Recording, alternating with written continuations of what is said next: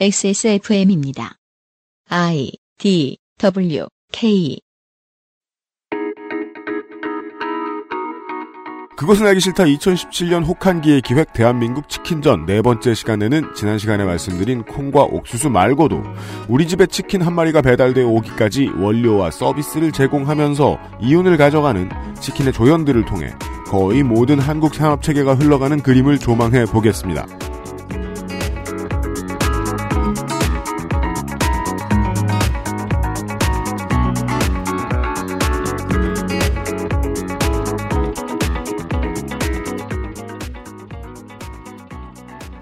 크리스마스 주간 주말에 그것은 알기 싫다입니다. 유승균 PD입니다. 윤세민 에디터가 앉아 있습니다. 네, 안녕하십니까. 잠시 후에 예, 윤세민입니다. 하세요. 네, 윤세민입니다. 잠시 후에 대한민국 치킨전 세 번째, 네 번째죠, 이제 벌써. 네 번째 시간이 준비가 되어 있습니다. 지난 시간에 이제 어, 콩과 옥수수의 활용도에 대한 얘기를 들었는데요. 이번 주 시간에 가장 중요한 얘기는 아마도 어, 박정희의 활용도가 아니겠는가. 아, 그렇죠. 네. 적산 및 박정희의 활용도. 무슨 얘기를 하다 보면 항상 기승전 박정희.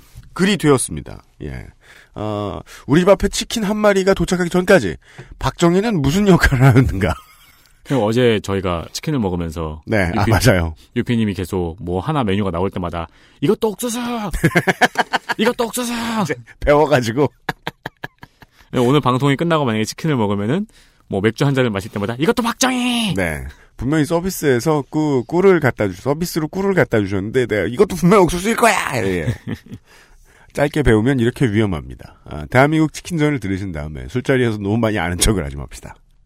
짧은 남은 시간에 뭐 드시고요. 광고를 듣고 대한민국 치킨전 네 번째 시간 시작하도록 하겠습니다. 그것은 알기 싫다는 일랑일랑 모이스처 테라피 빅그린 바디케어에서 도와주고 있습니다. XSFM입니다. 퇴근 후 지친 몸을 위로해주는 건 역시 샤워가 최고예요.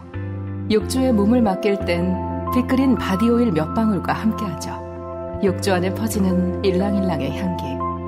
휴식 그 이상의 것을 부르기 충분하죠. 물론 혼자여도 나쁘진 않아요. 단지 누구와 함께라면 조금 더 좋을 뿐이죠. 물기를 닦고 나면 준비는 끝났어요. 속옷을 입는다는 느낌으로 바디크림을 바르기만 하면 되죠. 가끔은 그것만으로 충분하거든요.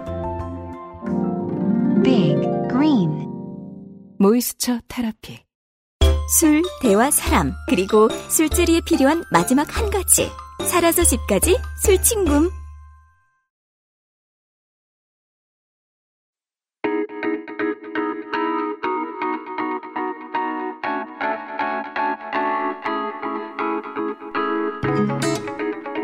내 삶을 돌아보는 시간. 대한민국 치킨전.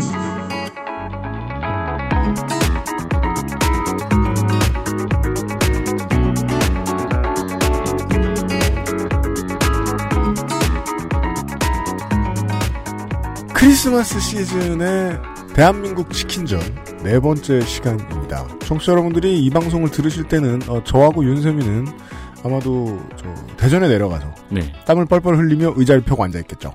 펴야 돼요, 의자? 몇 개는 펴야 돼. 그래요? 왜냐면은 그 우리가 지금 고정석으로 표받은 거는 반도 안 돼요. 아, 그래요? 추가석 엄청 많아요. 어. 예. 자리가 넓어서 그런 거지. 대전에서 뭐 하시는데요? 아, 그 다른 방송 공개 방송 아. 크리스마스 날에요. 네. 아니구나. 크리스마스 이분 날하지. 이분 날. 네네네. 지금 대전 내려갈 짐을 싸고 있을 거예요. 예. 미리 녹음했는데요. 정은정 농축산인과 함께 하겠습니다. 예. 아, 추운데 먼 길 오시느라 고생하셨습니다. 네. 이렇게 훈훈한 말로 이렇게 맞이해 주셔서 언제는 뭐 인사하면서 채찍질인가요, 제가? 네.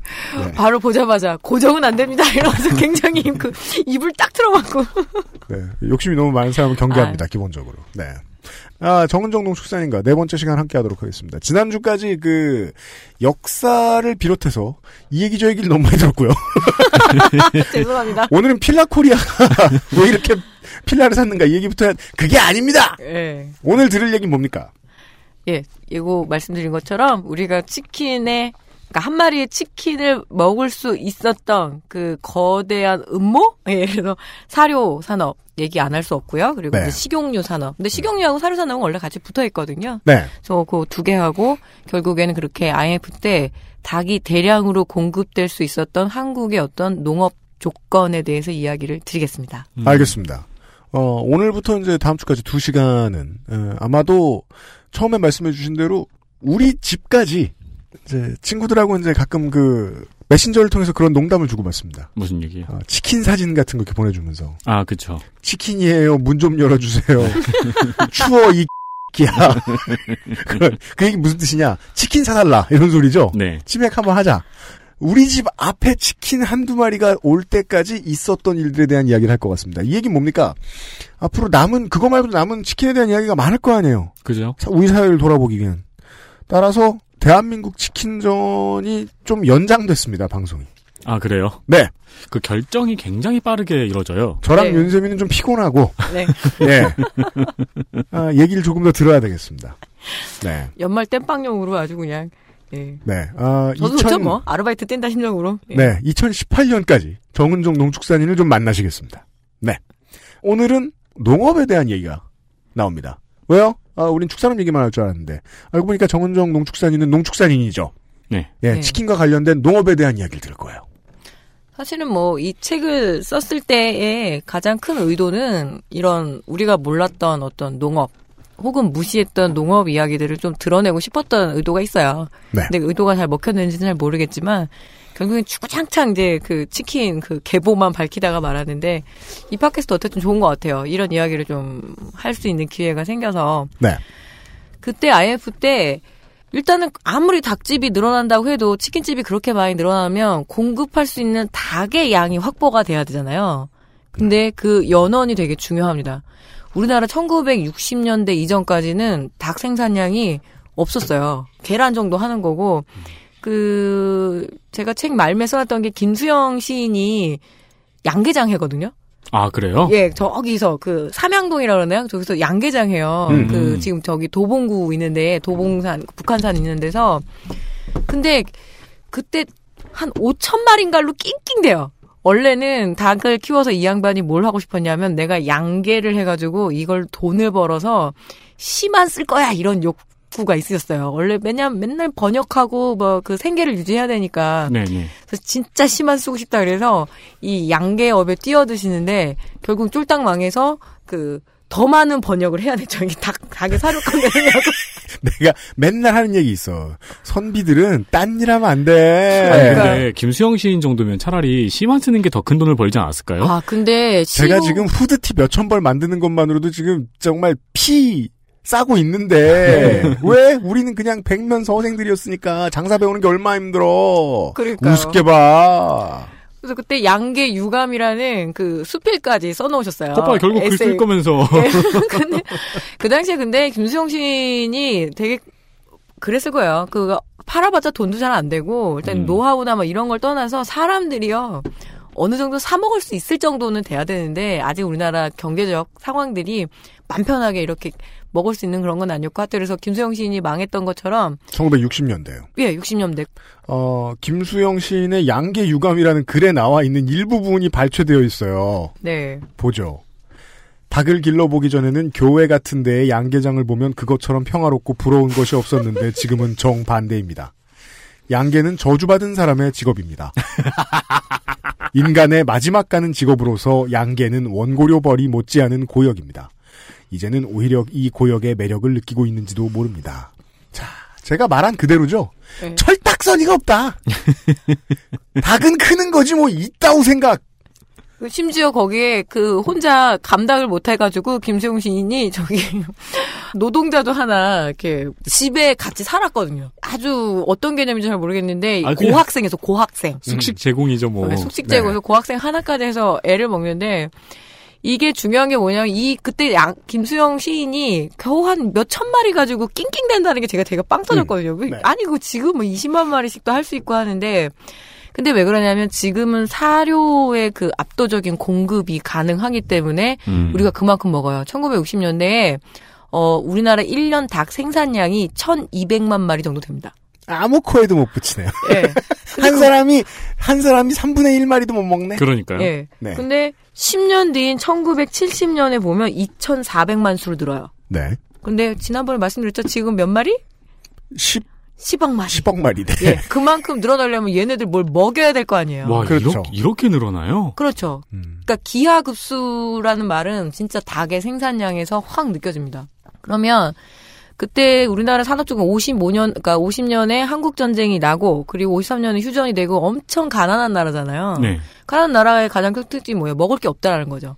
그러니까 지금 당장 사람들이 굶어 죽게 생겼는데 내가 어, 미식을 즐길 수 있는 조건이 아니거든요. 아, 난 진짜 닭이 가장 맛있는 게 구워 먹는 거래. 아, 나 이런 생상도 할 수 없는 상황인데. 사료는 우선이 아니죠. 그렇죠. 그때는 무조건 그 사람의 어떤 탄수화물 채우는 게 목표예요. 그럴 음. 때 당연히 밀가루가 이제 원조가 돼 있으니까 그 원조 내 밀가루로 근근히 버팁니다. 그래서 61년에 보면은 우리나라 통계가 나와 있어요. GNP 95달러밖에 안 돼요. 때 95달러. 예. 근데 경제학에서 95달러, 그러니까 100달러 이하의 그 국민소득은 최극빈국으로 구분을 하는 거죠. 음흠. 그러니까 1961년까지 우리나라가 극빈국이에요. 그럼 음. 그때 어떻게 먹는지 식단을 조사를 해보면 한 사람이 1년에 먹는 고기 양이 1년에 3.6kg. 3.6kg. 그럼 닭 3마리 반이에요. 1년 내내 열심히 먹었자. 아, 계란은 더 재밌어요. 계란은 1년 내내 31개. 31개. 그러니까 1년에 한 판 먹는 거예요. 그 우리가 치킨을 알게 모르게 많이 먹는다는 얘기를 한 시간 첫 시간에 드렸는데 계란이야말로 알게 모르게 먹는 거 대박이죠. 그죠. 그렇죠. 뭐 가공식품이 다 들어가 있으니까. 그래서 이제 점핑을 딱 해서 2017년에 통계를 보면 지금 우리나라 한 2만 7천 달러 뭐 뭐 막 이렇게 3만 달러 왔다 갔다 하는데 한 사람이 먹는 그 고기가 47kg입니다. 네. 그러니까 1년 내내. 이게 많은 게 아닙니다. 그죠? 왜냐면은 아까 그때 통계치라는 건 극단치 값을 빼버리니까. 네. 그리고 정말 우유, 많이 드시는 분은 그쵸. 대박일 거란 얘기입니다. 우유 같은 경우에는 72kg 먹어요. 유제품은. 72kg. 왜냐하면 이제 요구르트도 먹고 우유도 먹으니까. 1000ml 팩 72개란 얘기입니다. 예. 계란 같은 경우에는 270개 정도를 먹습니다. 그래요? 그렇죠. 1, 예. 1리터가 1kg. 그 우리가 그 서비스로 네. 나오는 요즘은 서비스로 계란말이 안 나옵니다. 계란파동 네. 이후에 그렇지만은 옛날에는 그 서비스로 나오는 것도 몇 개 들어갔는데 본 메뉴에 붙어 있는 호프집에 가면 계란말이가 있어요. 네. 그거는 그렇죠. 40개, 30개 이렇게 네. 한꺼번에 한 거죠. 예. 음. 예. 50년 정도 지나서 55년 정도 지나서 이렇게 많이 먹을 수 있으려면 튀겨 먹고 구워 먹고 할 수 있으려면 당연히 그 동물들을 키울 수 있는 사료 산업이 받쳐줘야 되는데 음. 우리나라가 국토가 넓지 않잖아요. 네. 어디서 그 콩하고 그 옥수수 사료를 동원을 하겠어요. 당연히 아메리카. 예 아메리카에서 줘야 되죠. 아메리카 그죠. 네. 그러니까 처음부터 우리나라 63년쯤 됐을 거예요. 63 60년대 초반에 똑똑 두드립니다. 그 초국적 기업들 중에서도 귀에 익숙하시죠? 카길 이런데. 네. 그리고 퓨리나. 퓨리나. 예, 그리고 미쓰이 물산, 그러니까 삼정물산이라 그래서 음. 그전 세계의 어떤 곡물 시장을 꽉 잡고 있는 여기가 계속 두드려요. 야, 이제 니네 밀가루로 어느 정도 탄수화물은 해결됐으니까 음. 고기도 좀 먹어야지. 막 이러는데 그때 얘기했거든요. 야, 우리가 지금 뭐 사료 산업도 안 되고 무슨 수로 고기를 먹냐 이랬을 때 음. 아, 알았어. 그러면 사료 복합 사료 공장을 세워 줄게. 여기서 말하는 복합 사료 이제 콩하고 옥수수를 이제 적절하게 배합한 사료거든요. 네. 근데 공장은 아니다. 차관이다. 이렇게 해서 들어와요. 네. 차관이다 해서 들어와서 그때 사료 공장이 생기면 그때부터는 양계업이 엄청 확장되는 거죠. 그죠. 근데 양계업이 어느 정도 달성이 되고 나면 그 다음부터 뭐예요? 양돈으로 나가거든요. 이제 돼지도 키울 수 있는 능력들이 생기는 거죠. 이게 되게 그, 어, 농장하는 social 게임 사용법을 듣는 매뉴얼을 네. 듣고 있는 듯한 기분이에요. 음. 예, 양계 건너서 양돈으로 가고. 예, 그리고 그리고 그러기 위해서는 옥수수와 콩의 무한에 가까운 공급이 필수고. 그죠. 엄청난 생산량이 있어야 되는 거죠. 그래서 사료 산업이 60년대 들어오면서 그때 이 사료 특히 이거를 뭐라고 얘기하냐면 대두 산업 복합체라고 그래요. 이큰 머리 말고요. 그렇습니다. 그렇죠. 약간의 농담인데 아무도 안 웃어도 되게 뻘쭘한데. 왜냐면은 그 그러니까 그런 걸 농담이라고 하고 있으니까 내가 화가 나요, 안 나요? 이게 구박이 심해졌지? 3주차 되니까. 자주 들었거든요, 이런 개그. 예. 반복되면 분노가 심해집니다. 네. 대, 대두산업 복합체라고 해서 네. 이미 그 미국에서 1940년대, 50년대에 완성이 돼요. 미국에서 제일 많이 들어본 게 뭐예요? 스미스필드 같은 거. 아, 네. 예, 그런 데서 뭐냐면 사료도 잡고 음. 어, 식용유도 잡는 거죠. 근데 왜 사료만 잡는 게 아니라 왜 식용유도 같이 잡을 수 있지 하는데 이게 식용유 산업을 보면 알 수 있어요. 콩이라는 게 네.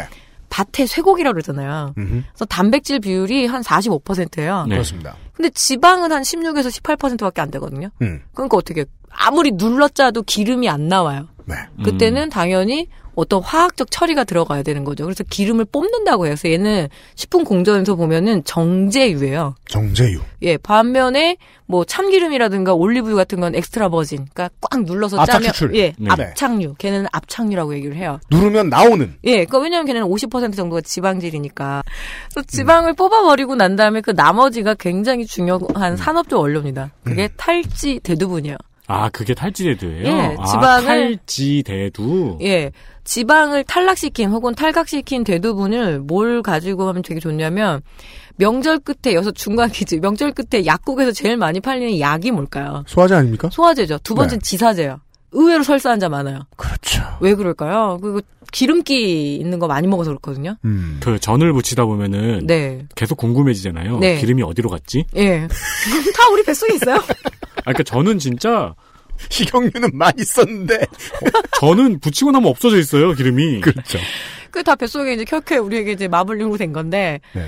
근데 이게 동물들이라는 게 초식 동물이잖아요. 네. 물론 닭이 가끔 막 벌레도 잡아먹고 하긴 하지만 기본적으로 초식 동물이거든요. 우리가 네. 아는 닭의 식량은 지렁이잖아요. 저 지렁인데 그건 가끔 그리고 배추도 잘 먹어요. 얘네 배추도 잘 뜯어 먹고. 음, 맞아요. 음. 근데 뭐 쌀아기 같은 것도 먹고 하는데 탈지한 대두를 가지고 먹이면 단백질의 정수잖아요. 음. 단백질 블럭이잖아요. 그래서 이걸 먹이면 살이 진짜 뽀동뽀동 금방 쪄요. 그래서 30일 안에 납품이 가능한 상태가 되는군요. 그렇죠. 그 전에는 아무리 열심히 키워봤자 이 닭 한 마리 1kg 만드는데 1년 반 걸리거든요.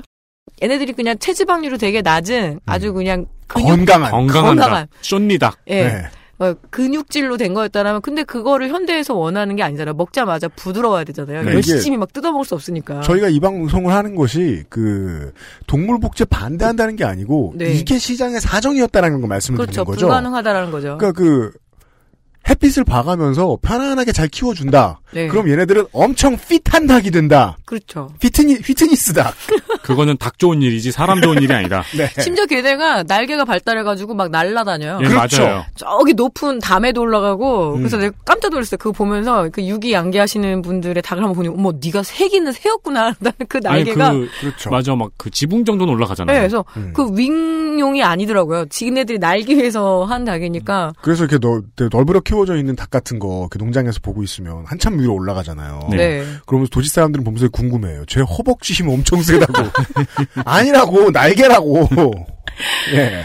그렇게 해서 탈지 대두분으로는 사료를 만들면 좋아요. 그리고 음. 이 탈지 대두분을 뭘 만들면 좋을까요? 그때부터는 사실은 시판용 된장, 음. 간장. 된장. 그죠? 된장이라는 게 사실은 그 콩에 매주 띄워가지고 해야 되는데 이제는 탈지 대두분이 있으니까 거기다 적절하게 그죠? 뭐 소금도 넣고 하면서 만들어줄 수 있는 거고 네. 간장도 마찬가지인 거죠. 네. 우리가 많이 먹고 있는 어떤 샘표 간장인 이런 거 다 탈지 대두분으로 만들거든요. 우리가 어느 정도 알 수도 있을 것도 같은 콩의 다양한 용도에 대한 이야기가 나오고 있습니다. 왜냐면은 우리가 뭔가 식품의 뒤를 보잖아요. 예. 웬만해선 탈지대도가 써 있어요. 그렇죠. 그래서 모든 뭐 어묵 같은데 탄력 주기에도 좋고요. 네. 그렇죠. 그리고 뭐 모든 가공식품에 다 쓰고 배지밀 같은 것도 만들기 되게 좋아요. 우리 그거. 콩, 콩짜 갖고 만드는 거라 생각하는데 네. 아니요. 요새 그 지방 얘기하다가 설사 얘기다 이렇게 됐는데 음. 설사를 왜 하냐면 이 지방이 분자가 되게 커요. 그래서 소화 흡수가 안 돼가지고 그냥 바깥으로 다 쏟아내 버리는 거거든요. 음. 그래서 이 좋은 콩이라고 해가지고 동물들한테 함부로 먹이면 얘네들이 오히려 설사하고 아파요. 음. 그러니까 어떻게 지방을 빼버리니까 훨씬 더 소화 흡수율이 좋은 거죠. 음. 그다음부터 뭐 할 거 없잖아요. 뭐 살만 뽀동뽀동 찌는 거죠. 음. 그러니까 콩에서는 당연히 사료가 나오고 식용유가 나오기 때문에 그 당시에 우리나라 1971년에 동방유량이라고 해서 음. 그 해표 식용유 만들던 맞습니다. 데 있죠. 음. 거기서 60년대 말부터 이 식용유 산업에 진출하고 싶어서 엄청 정권에 가가지고 아부를 해요. 음흠. 그래서 거의 독점 산업이었어요. 네. 지금도 식용유 하면은 당연히 해표하고 백설이죠. 네. 네. 근데 해표 식용유가 독점 지위를 꽤 오랫동안 유지를 합니다. 음. 그리고 들어왔을 때 근데 이게 콩만 들여온다고 될 문제가 아니에요. 식용유 뽑을 때 이게 탈지 대두하고 이러려면 기본적으로 집에서 할 수 있는 수준이 아니라 굉장히 대형 플랜트 시설에 들어가야 되죠. 네. 하우스 식용유란 말은 못 들어봤습니다. 그렇죠. 콩이라는 게 뭐 거의 뭐 한 병에 한 병 만들려면 콩이 뭐 여덟 대가 들어간다고 하는데 그럼 엄청난 커다란 사이로 보통 방앗간에서 짜는 건 참기름, 들기름 정도죠. 네. 여기서 콩기름을 지금 짜진 않죠. 정은정 농축산이 박- 농축산인이 어른 발음을 한 저것은 사일로겠죠. 사이로 아, 네. 사이, 사일로를 얘기하신 거예요?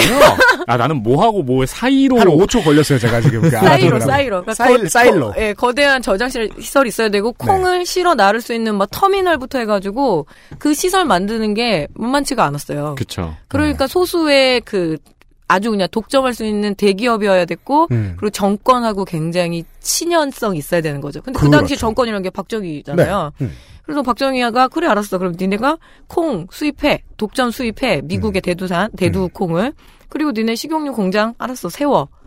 음. 그래서 진해에 들어와요. 경남 진해에 음. 해표 식용유 공장이 들어옵니다. 좀 더 장사 소환이 있었으면 이때 콩하고 사카린을 같이 들어왔을 텐데. 사카린 쪽은 이미 저기 그 병철 형이. 예. 네. 그래서 큰 아들을 날려버린 아주 핵심이죠. 네. 그리고 나중에 그럼 CJ도 또 진출하죠. 제일제당도. 네. 그렇게 해서 식용유가 많았다는 건 시중에 식용유도 많아지고 그리고 사료용 원료도 많아지고. 탈지분도 많아지고. 예, 그리고 원료가 많아지면 당연히 닭도 많아지고. 닭도 많아지고. 그럼 기존에 보다 훨씬 더 구하기가 쉬워지기 시작한 거죠. 닭이요. 닭도 그렇고 그러니까 식용유도 그렇고요. 우리가 이제 살 사람들이 많다고 해서 예. 시장에 아이폰이 늘어났다. 이러면서 예. 이야기를 끝내진 않습니다. 예. 네.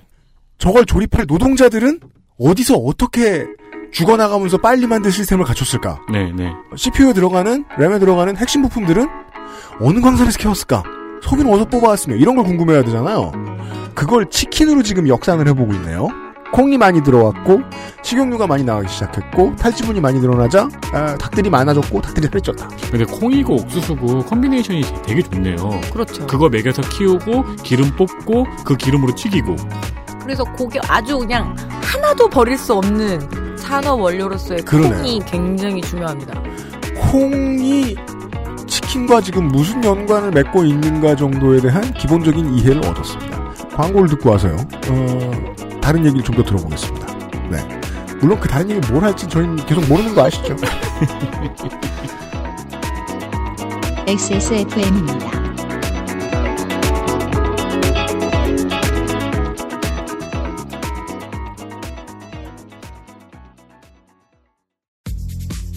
이거 귀한 거니까 꼭 갚아. 아, 이 드디어 들어왔습니다. 아, 상쾌한 아침을 위한 군뱅이! 다음날 막 속이 안 좋고 막 예. 머리 아픈 상황이 지속이 되면 술 마시는 사람들은 진짜 고민이거든요. 그런 분들을 위해서 상쾌한 아침을 위한 술친굼이 창조됐습니다. 술친굼 먹으면 술자리에서 완전 날아다니잖아. 음주 생활의 quality가 달라진다니까. 어쩐지 하느님이 술만 내리실 리가 없습니다. 이 연말 회식도 술친굼만 있으면 걱정 없어. 연말 회식 절대 강자 술친굼. 술친굼 공식 쇼핑몰 회원만을 위한 추가 증정 이벤트를 확인하세요. 네이버에 술친굼을 검색하세요. 낯설은 만큼의 기대감. 이탈리아에서 온 케이크 라 파스티체리아. Maestro pasticcere, la pasticceria.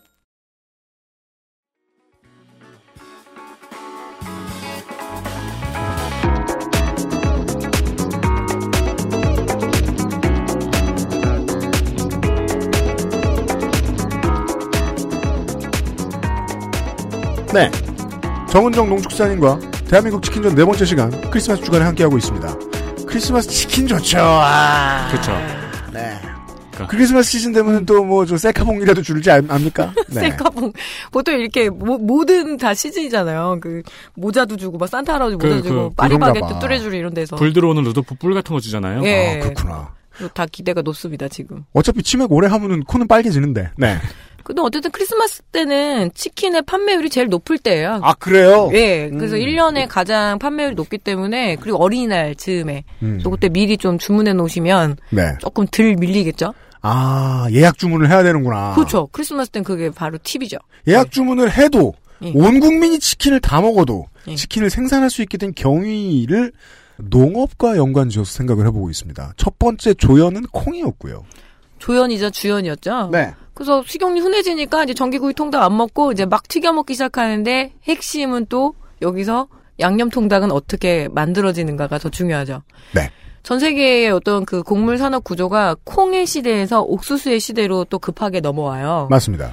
70년대 말에서 물론 계속 옥수수도 생산하고는 있었지만 옥수수는 더 뛰어나다 그랬잖아요. 얘는 전분도 뽑고 전분에서 물엿 뽑고 기름도 뽑고 더 잘 크고. 예, 더 잘 크고. 근데 여기서 더 핵심 뭐냐면 기름 뽑은 그러니까 옥수수는 그 씨눈에만 지방질이 있거든요. 네. 그 나머지 옥수수 가지고 굉장히 빨리 사료로 전환시킬 수 있어요. 그러니까 눌러 가지고, 그러니까 사실 콘플레이크 형태라고 그러거든요. 네. 익혀 가지고 바짝 눌러 놓으면은 그게 이제 플레이크형의 사료로 됩니다. 음.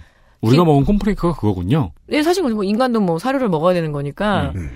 콩하고 옥수수하고 근데 그거를 적절한 배합 비율로 하면 우주 최강의 에너지가 나요. 아, 그래요? 예. 그렇잖아요. 콩하고 그럼 옥수수. 마인부는 콩하고 옥수수로 그러니까 만든 거예요? 피콜로 인조인간들은 다 옥수수로 네. 그래서 그 영양 사료라고 그러기도 하고요. 그다음에 복합 사료라고도 하는데 영양 사료가 진짜 영양이 강화된 건데 네. 콩하고 옥수수를 적절하게 배합을 음. 하는 거죠.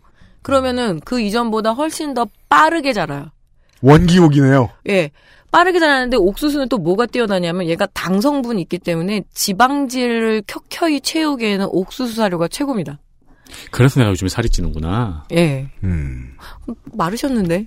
아니, 잘 가리고 있어요. 겨울 옷, 겨울 옷을 입었잖아요. 아, 네. 얼굴이 되게 저게 이렇게. 옷이 아니에요 지금 알고 보면 그 내복이에요 지금 입은 후드티 아니라 예.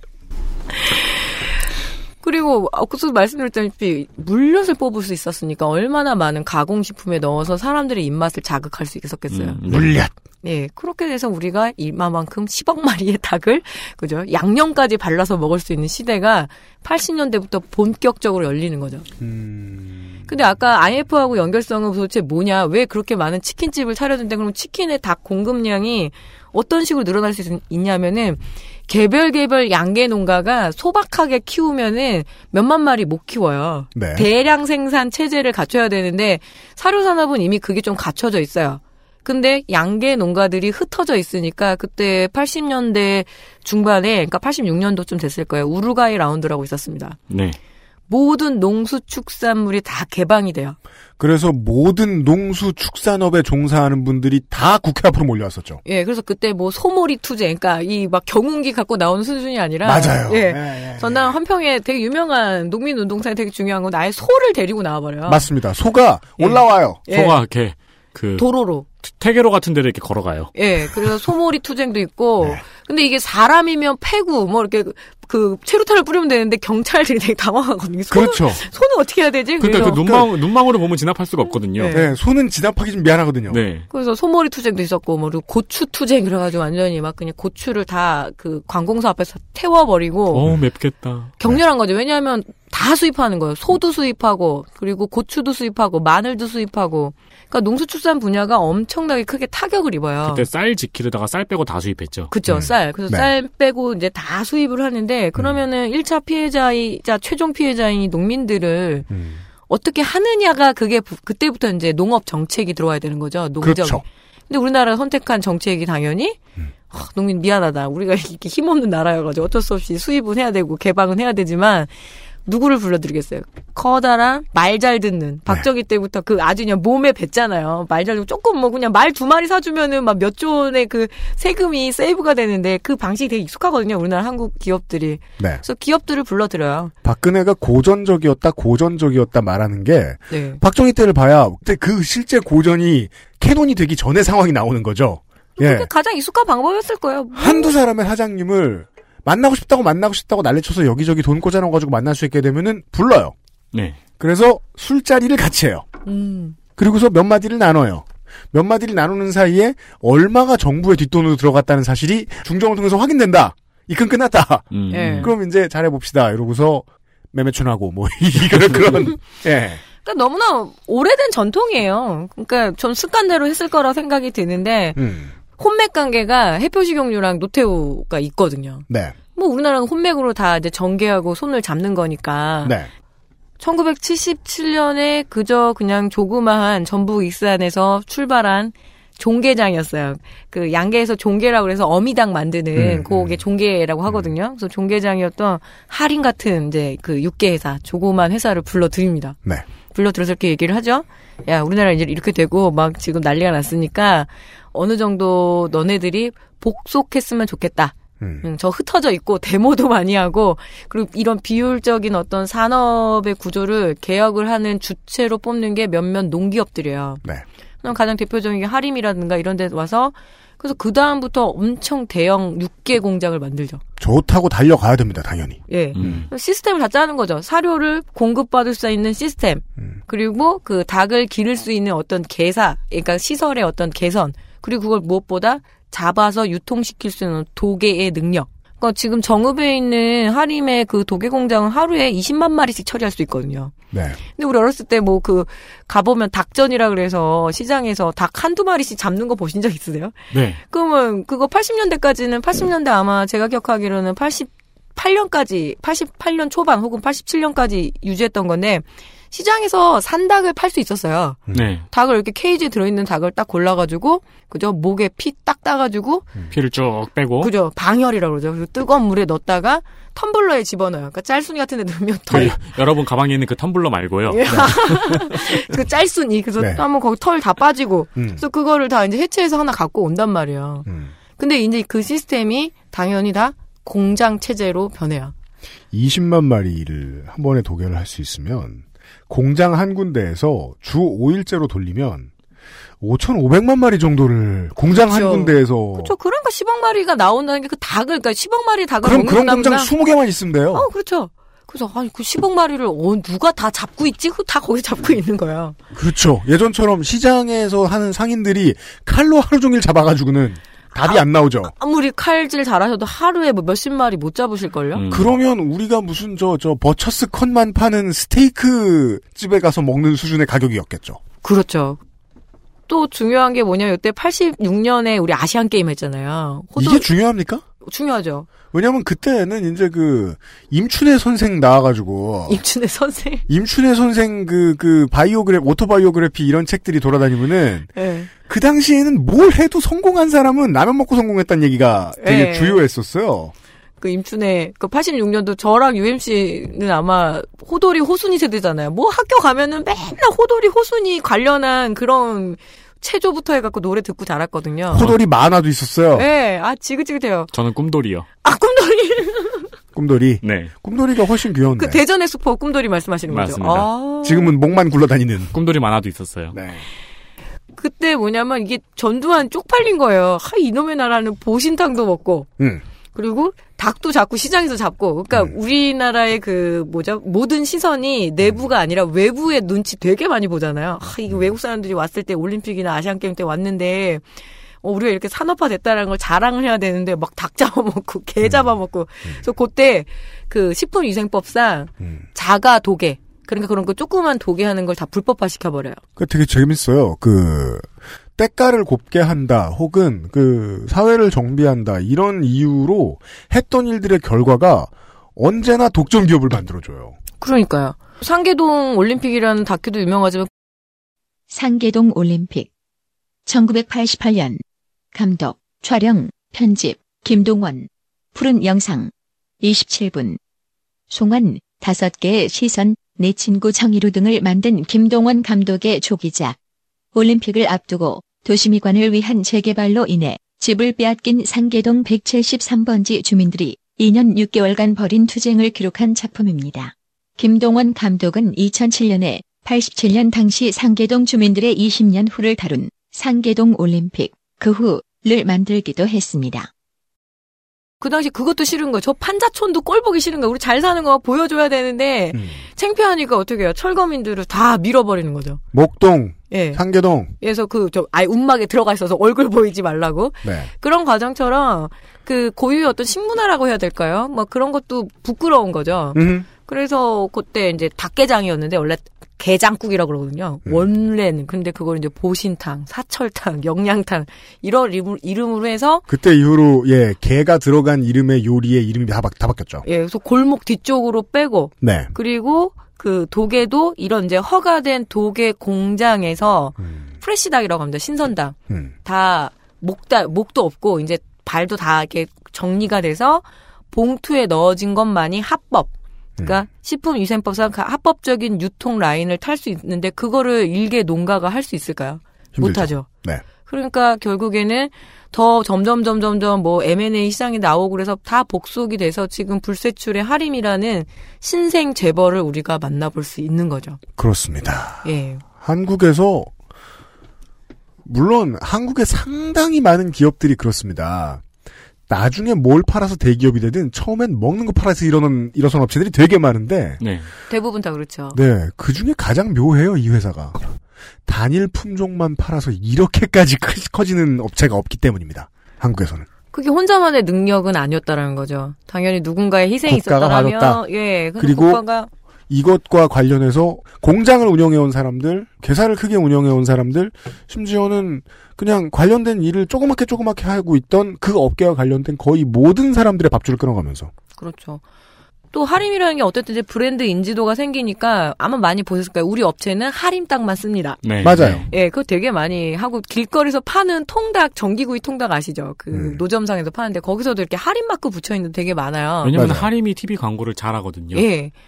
한동안 하이라 씨가 그렇게 그죠? 하씨라는 그럼 왜 하림 씨는 안 쓰는지 모르겠어요. 그러게 말이에요. 인지도가 없잖아요, 하림은. 되게 아, 그 처음부터 그 정은정 농축산인 되게 이유를 단순하게 잘 설명해 주죠. 하이라 씨가 왜 할인 광고를 오래 하셨는지 전 지금 이유를 알았어. 그런 그런 거였어 이유가. 그리고 결혼을 아, 최- 이유가 있었어. 최수정 씨랑 일찍 했잖아요. 근데 닭이라는 게 가족적인 음식이니까 뭐 이혼 경력이 있거나 이런 거보다 훨씬 더 낫죠. 그래서 왜냐하면 치킨 선전에서 나중에 현하고 정혜영 씨도 나오거든요. 네. 가족적으로 다시 바꾸죠. 예. 방향을. 아 가족적인 이미지를 파는데 결격 사유가 없으며 열심히 팔고 있는 연예인들. 그렇죠. 아또 현하고 그것도 정혜영이 옛날에 굽네 치킨 그래서 거머쥐였죠. 되는구나. 예, 예.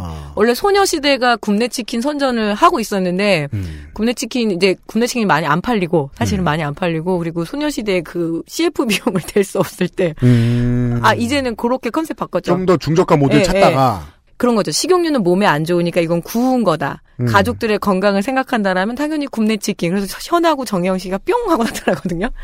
그래서 그런 가족들의 것처럼 건강을 어떻게 생각해도 아무거나 드셔도 됩니다. 그렇죠. 치킨이 뭐 아무리 굽든 튀기든 치킨은 치킨일 뿐이에요. 근데 그렇게 해서 하림이 그러니까 닭 하면은 하림, 음. 즉석밥 하면 어디? 햇반. 음. 이런 것처럼 만, 만, 만들어내는 게 얼마나 중요한데. 러시아 하면 초코파이.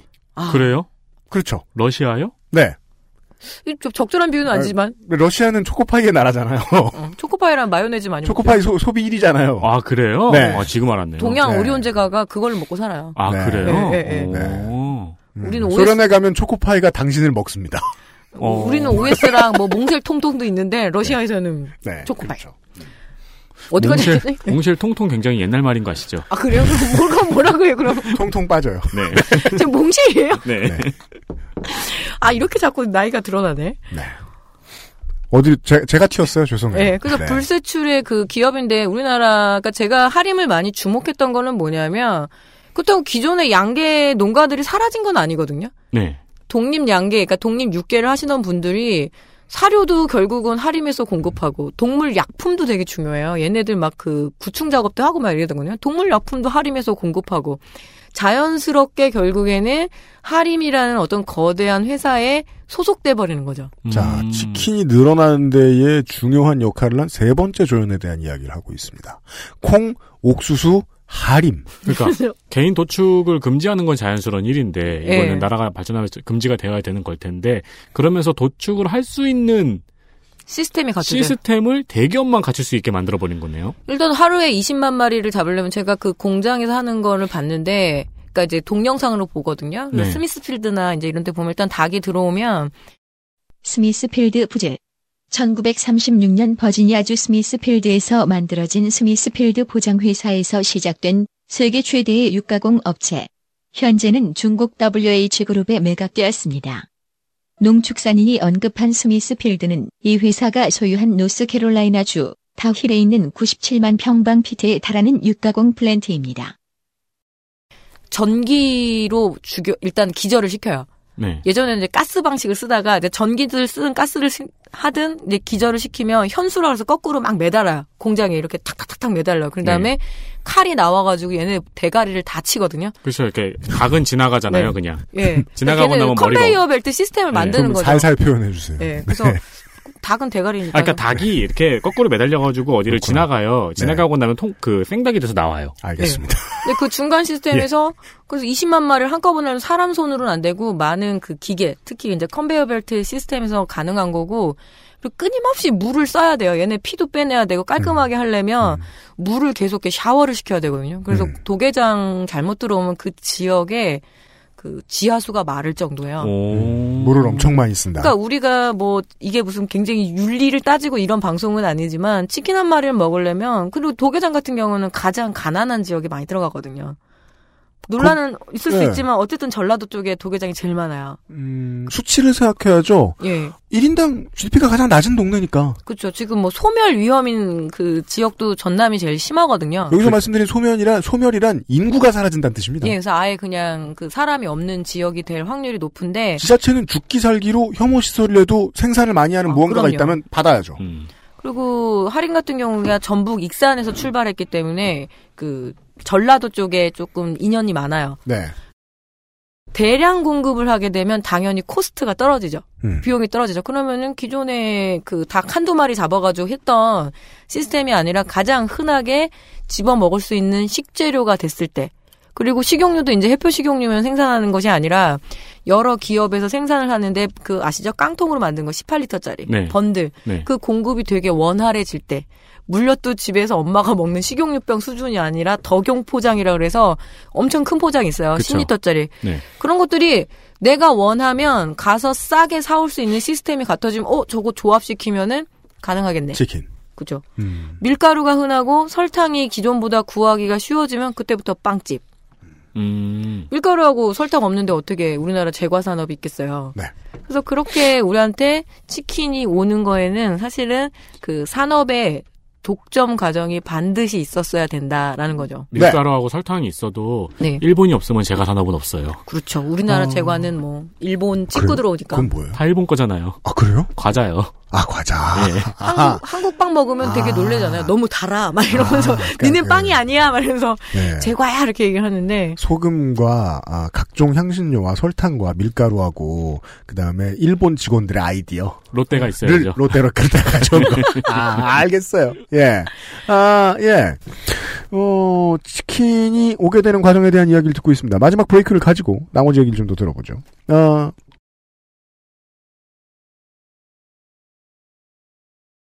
네.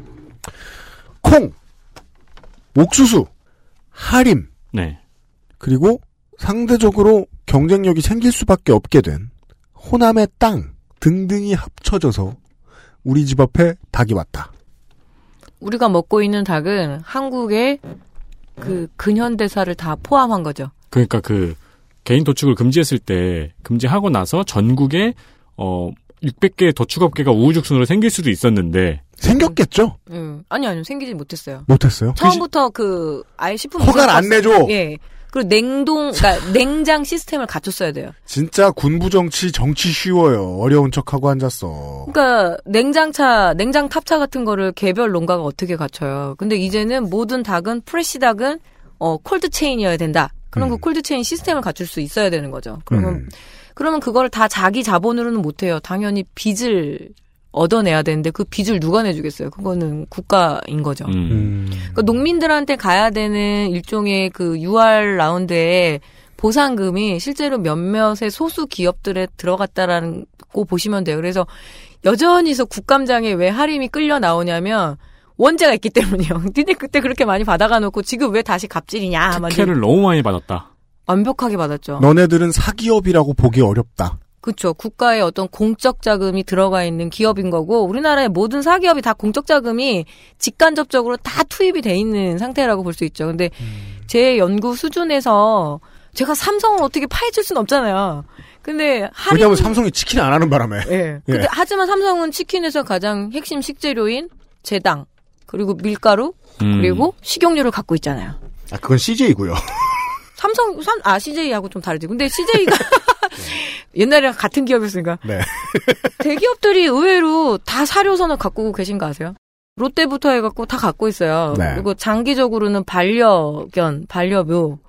퓨리나가 1963년도에 우리나라 양계 사료로 들어옵니다. 어. 그래서 아까 말씀드렸잖아요. 퓨리나하고 카길하고 미쓰이 물산 세 개가 63년도에 우리나라 지상 착륙을 해요. 61년도에. 가만있자. 사료 산업이 이제 사업이 되기 위해서 어떤 전제들이 필요한지 를 우리가 쭉 들었는데 네.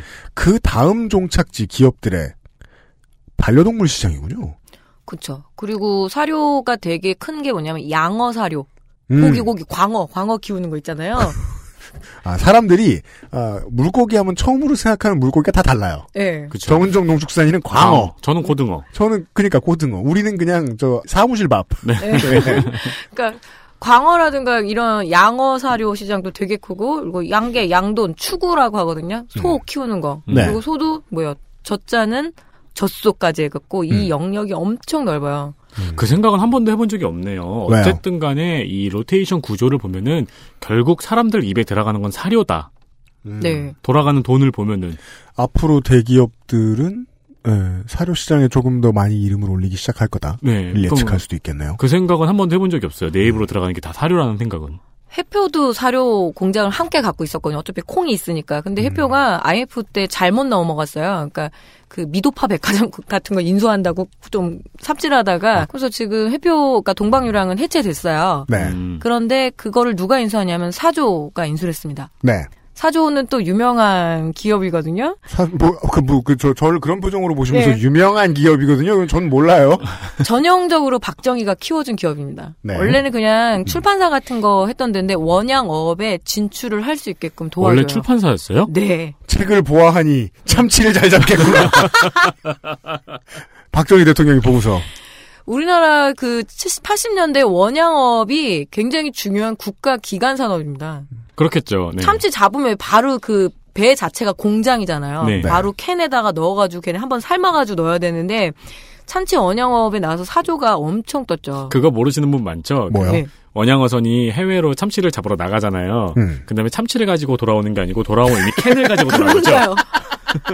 그래서 그 아, 공장 참치를 가지고 돌아올 거라고 생각하는 분도 계시군요. 네. 네. 기억나요? 그래서 동원 참치하고 사조 참치가 양분이 돼 있었는데 그거 국가가 굉장히 많이 받쳐줘야 돼요. 그렇겠죠. 네. 엄청난 커다란 배도 필요하고 그리고 이게 어업이라는 게 국가 간 굉장히 분쟁 문제도 있고 그래서 음. 국가가 개입을 해줘야 되는데 사조가 이게 참치캔을 만드는 과정을 보면 일단 대가리를 자르고 네. 꼬리도 남고 이러죠. 그럼 이거 버리냐고요. 버리면은 그때는 어 아주 장사 못하는 사람. 요 대가리랑 꼬리랑 그리고 닭 잡았을 때 남는 그 닭뼈슬부터 해가지고 털 같은 거 있죠. 음. 잘 조합하면 괜찮은 사료의 원료가 돼요. 음. 닭 털이요? 네.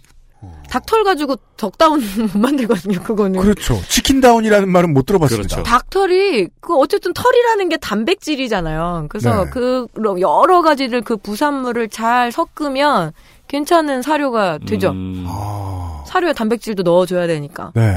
그래서 그 산업을, 그래서 사조가 뭘 갖고 있냐면 거기에 되게 재밌는데, 어묵, 대림 선어묵을 호로록 먹었어요. 네. 어묵이라는 것도 생선 다 대가리 따고 나면 나머지 그것들을 다 조합하면 또 사료로 전환시킬 수 있고, 그래서 사조가 지금 닭, 식용유, 온간의 된장, 간장, 그리고 대림 선어묵, 그리고 식용유까지 다 갖고 있어요. 그래서 사인할 때 호로록이라고 사인을 하면서 먹었다.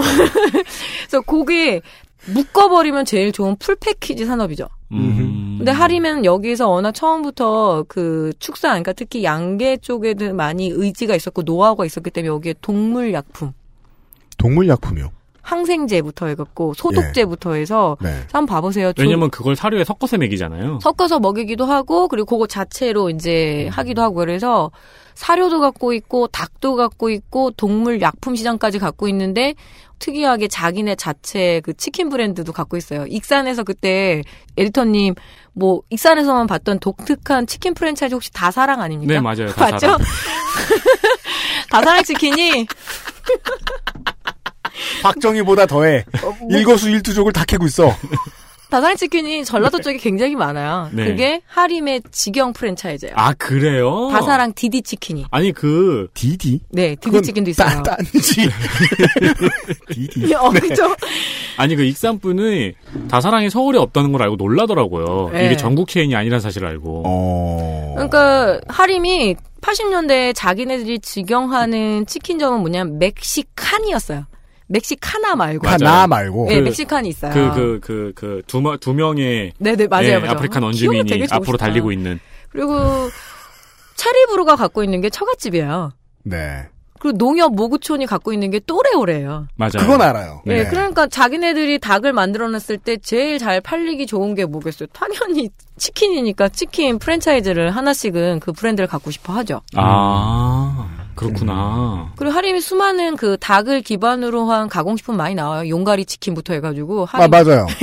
할인 닭가슴살 캔도 나오고 하는데 이걸 또 냉동 제품들 하림이 직접 개발해서 팔고 있는 거 많죠. 엄청 많아요. 그 심영래 감독이 만긴 유일하게 남은 가치 있는 것이죠.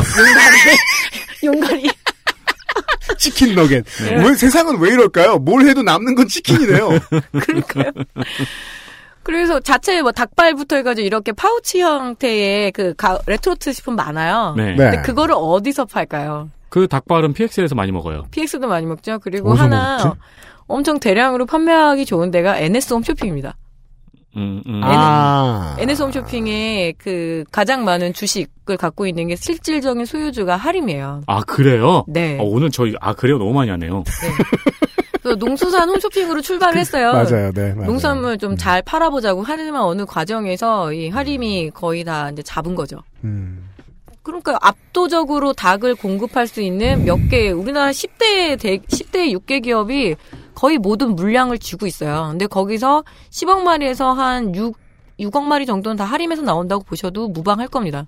음. 브랜드는 다른 브랜드로 나오지만 그 사료라든가 여러 가지 그 양계, 그러니까 육계에 필요한 모든 제반 시설들을 할인이 꽉 잡고 있거든요. 닭과 관련한 모 닭과 관련한 모든 것을 가지고 있는 거네요. 그렇죠. 그리고 한 번씩 제가 주목하는 게 뭐냐면 그 동물약품 시장도 엄청 커졌어요. 요새는 예방접종 다 하잖아요. 그렇죠. 그러니까 양계에 대한 것뿐만이 아니라 전반적인 축산에 관련한 그 동물약품 시장을 갖고 있는데 그걸 어디다 많이 내냐면 조달청이 많이 내요. 조달청이라고 또 아시죠?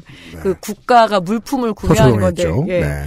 구매하는데 그럼 지정을 해요. 네. 올해에 뭐 항생제나 이런 것들은 어디 어디여서 갖고 와라. 그러면 그게 이제 소수의 제약을 만든다라는 건 농약 만드는 거 엄청 어려워요. 그러니까 농약도 소수의 기업인 것처럼 풀 패키지 산업화 시키는 거죠. 음. 그래서 우리가 그도 이래서 이렇게 많이 치킨을 먹을 수 있는 거는 결국엔 특이한 거죠. 당연히 닭은 농민들이 기를 줄 알았는데 어 농민들의 희생 위에서 만들어진 게 이게 우리가 먹는 치킨의 실체다라고 보시면 될 것 같아요. 뭘 해도 말이죠. 파퓰리즘이 나쁘다는 생각이 점점 더 사라져요. 저는 이제 공부를 하면 할수록 네. 왜냐하면 사람들이 많이 봐주기라도 하니까 어떤 분야에서는 정책이 바뀌고 그쵸. 흐름이 바뀔 수 있거든요. 국가가 등살에 못 이겨서 나서주니까 반대로는 보이지 않는 곳에서는 사람들이 절대로 반대할 만한 일들이 꾸준히 벌어진다는 건데요.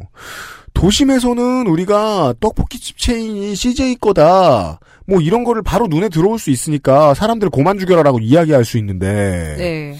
오늘 들은 얘기를 들어보면요. 우리가 치킨을 어떤 형태로 사서 먹어도 무조건 돈을 버는 회사가 있어요. 그래서 선취 독점인 거죠. 산업의 구조 보면 우리가 닭 한 마리, 치킨 한 마리가 요새 보통 후라이드가 16,000원, 뭐 17,000원 막 이렇게 하는데 그러니까 농가가 이제 하림에 혹은 소속돼 있는 계약 관계에 있는 계약 농가들이 병아리하고 그다음에 사료를 받아서 33일 키우면 되잖아요. 아마 1회 방송 때 제가 얘기 쓱 하고 지나가 버렸는데 네, 병아리도 할인 거다. 네, 그래서 소유주가 이제 병아리가 하는 건데, 그럼 한 달 동안 키워주고 난 다음에 받는 사육 수수료, 그러니까 키웠으니까 당연히 이제 공인비를 받아야 되잖아요. 네. 그게 얼마냐가 되게 핵심이에요. 늘 국감장에 그 하림의 김원국 회장이 나오는 거는 니네 농민 너무 쥐어짠다. 한 마리를 출하를 해가지고 맞는 게 제가 책 쓸 때는 380원이었어요. 농민 한 남는 게. 사람한테 네. 농민한테 남는 게 한 마리당 가격이 380원이었어요. 음. 400원이 안 돼요. 왔다 갔다 해요. 그러니까 우리는 16,000원, 17,000원에 사 먹는데 농가가 한 마리당 받는 게 400원 내니까 그럼 농가가 서, 그 선택할 수 있는 방식은 뭐겠어? 엄청 많이 키우는 수밖에 없어요. 엄청 네. 많이 키운다는 건 결국은 하림이 더 많이 가져간다는 아, 뜻이고요. 그렇죠. 사료도 팔 수 있고 사료부터 해가지고 사료 사료. 계속 크게 부흥시킬 수 있잖아요. 병아리 예. 그리고 가공 산업을 가려면 기존의 저 원재료 값이 많이 떨어지면 떨어질수록 부가가치가 더 축적이 되잖아요. 왜냐하면 원재료 값이 떨어졌다고 해서 가격을 낮추지 않으니까요. 그럼요. 그래서 농민들이 제일 큰 불만이 그거였어요. 너무나 후려치는 그 사육 수수료. 음. 그런데도 왜 하세요? 제가 그 돌직구로 질문했거든요. 그럼, 안- 그럼 문을 닫으셔야죠. 근데 무창계산 말씀드렸잖아요. 그거 한 동 만드는데 1억이에요. 근데 그걸 음. 열 10동 갖고 있으면 10억이 투자가 돼 있는 거거든요. 그렇습니다. 멈추면 끝입니다. 그때부터는 빚잔치죠. 뭐 권리금 갖고 파는 것도 상상도 못 하겠네요. 그렇죠. 그래서 계속 굴릴 수밖에 없는 그 트레드밀에 들어가는 거고, 어, 그래서 항상 그게 불만이고, 그리고 이 또 되게 무서운 기법이 있는데 상대평가 제도를 써요. 누가 누구를 상대평가합니까? 하림이 농가를. 그러니까 닭을 길러놓고 그걸 등급을 매길 거 아니에요. 얘도 어, 그래도 엄연히 생물인데 뭐 이런 놈도 있고 저런 놈도 있고 하는데 대체적으로 이래서 샘플링을 해서 평가를 할 때, 아, 이만큼 너네들이 저기 10호 닭이거든요. 1K, 1kg이면 10호 닭인데 10호 닭 키우면서 키웠잖아. 근데, 어, 그래, 다른 집은 이 닭을 천 마리를 키울 때 사료를 요만큼만 먹이고도 10호를 만들었는데 너는 왜 이렇게 사료를 많이 넣었어?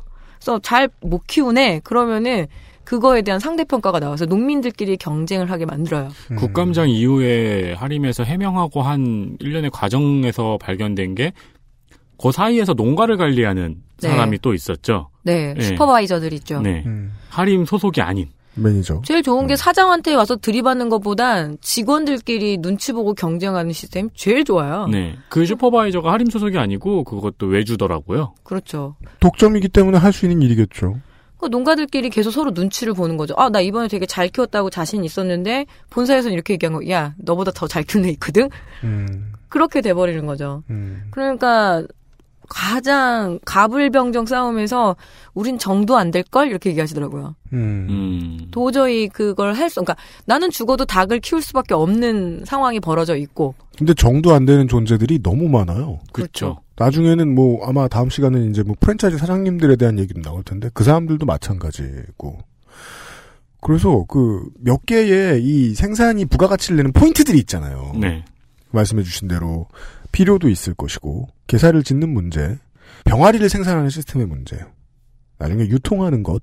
사실 요즘은 냉동탑차 같은 거 유통회사가 만들어 보겠다라고 생각하면 예전처럼 막 그 어마어마한 예전만큼 어마 지금도 어마어마한 돈인데 예전만큼 어마어마한 돈은 아닙니다. 상대적으로 또 싸졌어요. 네.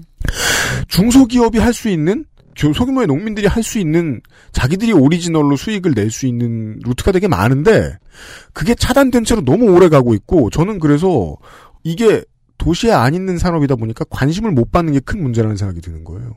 이것도 얼마든지 대기업 금지로 지정할 수 있는 포인트들이 꽤 많이 보이는데 그러니까 가격이 그렇죠. 400원 이하로 떨어져 버리면은 이거는 대기업밖에 관리할 수 없는 산업이 돼버렸네요. 중소기업은 여기 뛰어들 수가 없네요. 그렇죠. 이미 그렇게 됐고, 당연히 이제 진입 장벽이 굉장히 높아진 거죠. 국가가 통제를 더하면 저는 가능할 수 있는 문제라고 봐요. 네. 왜냐하면 이렇게까지 한 회사가 독점 회사가 많이 뜯어가잖아요. 그러면 우리는 병아리 훨씬 싸게 해드리겠습니다라고 들어오는 회사가 있으면 그걸 국가가 장려해주면 지자체가 장려해주면 될 수도 있는 문제인데 안 하는 것 같아요. 귀찮잖아요. 귀찮기도 하고. 너무 쉽게 말씀하셔. 그 농업 같은 경우에 신경 쓰고 그리고 난? 설득되기 싫어 이제. 예. 우리가 그 위성군 의원하고 얘기할 때도 진짜 그런 얘기 많이 나오고 제가 부지런히 해야죠, 부지런히 해야죠. 그러는데 의, 그, 그 입법부만 부지런히 해서 뭐해? 그래서 모구촌이 유일한 수평 계열화라고 해서 그 농협은 협동조합이잖아요. 네. 그러니까 수평적인 입장에서 하는 거니까 그럼 대안이라고 할 수 있는 그 수평 계열화하고 이제 모구촌을 생각을 해보면 형님들은 뭐라고 얘기하시냐면 너 농협 알지? 이러는. 그러니까 농협의 상징이 뭐야? 무능, 그죠? 무기력. 그래서, 그래서 야, 그러니까 그 얘기를 많이 하시는 거. 근데 하림이 그렇게 포갑적이고 어? 그렇게 하시는데도 연수원 보내서 예. 유능하면 금융지주 보내고 무능하면 조합 보내고 그래서 모구촌이라는 어떤 그 농협이라는 게 원래 협동, 그러니까 조합원들의 이익을 그죠? 해야, 해야 그러니까 이익을 도모하는 게 협동조합의 정신이라면 이미 농협이 장사 속으로 변한 지도 엄청 오래됐고요. 음. 그리고 게다가 거기다가 무등까지 해서 모구촌하고 안 한다 그렇게 얘기하시더라고요. 근데 하림이 또 오리 산업도 많이 갖고 있어요. 네, 요즘 음. 많이 떴죠. 예, 오리도 주원산 오리부터 해서 오리도 갖고 있고 몰랐는데 군납품을 정말 많이 길러요. 어, 그럼요. 예. 예. 그리고 군인들 특징은 조금 더 크게 기른대요. 1.2kg까지. 음. 군납이라는 게 엄청 노른자의 시장이거든요. 그럼요. 근데 그거는 국가 기밀이기 때문에 또 말도 안 해줘요. 네. 그래서 아르마르 그냥 난, 난 군납이래 이렇게 얘기하시는 거예요. 근데 네. 그런 시장부터 해서 다 갖고 있는데 하림이 하림만의 이름이 아니라 올품이라는 자기네 프리미엄 닭 제품 라인을 또 갖고 있어요. 음, 그건 몰랐습니다. 올품. 프리미엄 닭을 안 먹어보니까. 예, 올품은 뭐 예를 들어 무항생제급 그리고 토종닭 등등등을 다 갖고 있는데 하림이 정말 갖고 싶은데 의외로 못 갖고 있는 게 계란 산업이에요. 음. 그래서 왜 중소기업 적합 그게 계란이거든요 전형적으로. 그나마 하나. 예, 그런데 아름아름 사료나 이런 걸로는 다 직간접적으로 진출해 있다라는 거죠. 음. 그럼 이번처럼 뭐 살충제 계란 터지고 이러면 당연히 소비자들은 얘기하죠. 그래도 대기업에서 기르는 게 안전할 것 같다. 그래서 하림이 계속 계란 산업에 진출을 하려 그러고, 그래서 그 양계협회에서는 계속 반대를 하고 국감장에 불러들이고 이 싸움이 계속 있는데 사실 전망이 밝지는 않아요. 제 생각에는. 그렇습니까? 네. 네. 해법이 없다고는 생각하지 않습니다. 예. 어, 아까 말씀해 주셨죠? 군납. 네. 국가는 그 정권의 입맛에 따라서 시장을 움직일 수 있는데 그 움직이는 여러 가지 도구가 있습니다. 아주 큰 것 중에 하나가 군대고요. 예. 그 학교 급식도 있잖아요. 공무원들 대상으로도 학교를 대상으로도 얼마든지 할 수 있는 게 많습니다. 지자체장만 바꿔도 그게 시장이 바뀔 수 있는 부분들이 꽤 있죠. 그게 쉽지 않은 이유를 정은정 농축산인이 여러분들은 못 들으셨을 것 같지만 사실은 밝히셨습니다. 귀찮아서랍니다. 그렇죠. 네. 그런 이야기를 들으셨습니다. 그 텔레비 보다가 네. 그 농협이라든가 이런 데서는 이제 닭 품종 개량을 계속 연- 연구를 하고 있대요. 음. 네. 그래서 우리 맛닭이라는 닭이 있는데 그게 네. 되게 맛있다고 막 음. 이제 그런 내용이 있었는데 보면서 어 저런 게 있었는데 난 왜 저런 걸 한 번도 못, 못 먹어봤지라는 생각을 했었거든요. 음. 우리 하- 맛닭, 예. 하림이 이렇게 다 잡고 있으면은 그런 거 생겨도 뭐 먹을 기회도 없겠네요. 우리 맛닭이라는 게 어떤 거냐면 우리나라가 닭의 유전 정보에서 보면 다 브로일러 종이라고 그래서 그 그러니까 일단 닭 품종 자체가 얘네들의 유전자 자체가 다 글로벌 기업들을 다 만들어내요. 뭐, 네. 뭐 에, 에바에이커라든가 엄청 커다란 하- 회사에서 닭의 그 유전자를 갖다 주는 거죠. 음. 근데 우리나라가 두 개밖에 없어요. 한협이랑 우리맛닭. 요것만 우리의 토종닭이야. 그러니까 닭의 유전자도 전부 다 일어나가 돼가고 있는 거네요. 그렇죠. 그래서 유전자 되게 빈국인데 이 우리맛닭 같은 경우에는 좀 토종닭 라인이어서 이렇게 좀 쫄깃쫄깃한 맛이고 삶아 먹거나 어떤 닭도리탕이나 요리를 해서 먹으면 맛있는 거지 그렇게 치킨용으로 하기에는 너무 가성비가 떨어져요. 음. 그래서 우리맛 닭 같은 경우에는 하려면은 이제 그 다른 프로모션이 있어야 되는 거죠. 또 준비 안 된 다른 얘기 나오고 있습니다. 네. 여기서. 적어야겠습니다. 제 탓입니다. 네. 어, 정은정 농축산인과 함께 어, 우리 집 앞에 들어와 있는 치킨을 주인공으로 했을 때 결정적인 조연들의 존재감에 대해서 이야기를 좀 들어봤습니다. 다음 주에는 무슨 얘기를 할까요? 뭐 해드릴까요? 주문자 생산 방식에 따라 이렇게 나오면은 연말인데 예. 그럼 아까도 뭐 얘기하던 거 있긴 있었습니다만은 어, 다음 주는 이제 연말이잖아요. 네. 어, 맥주 얘기나 해볼까요? 네, 좋습니다. 맥주 얘기하면서 동시에 치킨 시장이 제일 재밌는 게 치킨 자체는 과점 시장인데 닭 시장은 독점이잖아요. 네. 근데 그 중에 가장 대표적인 게 맥주가 독점 of 독점 시장이죠. 맥주 아, 얘기. 한번 해야 있네요. 네.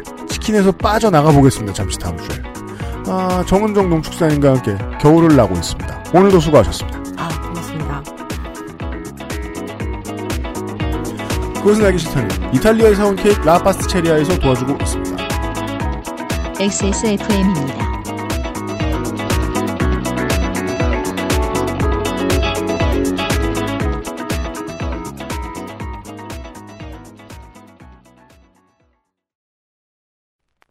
Maestro pasticcere.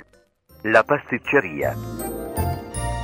라 파스티체리아는 이탈리아 마에스트로에게 직접 수학한 pasticcere가 전통의 방식 그대로 최고의 재료와 함께 구워낸 천연 발효 빵입니다.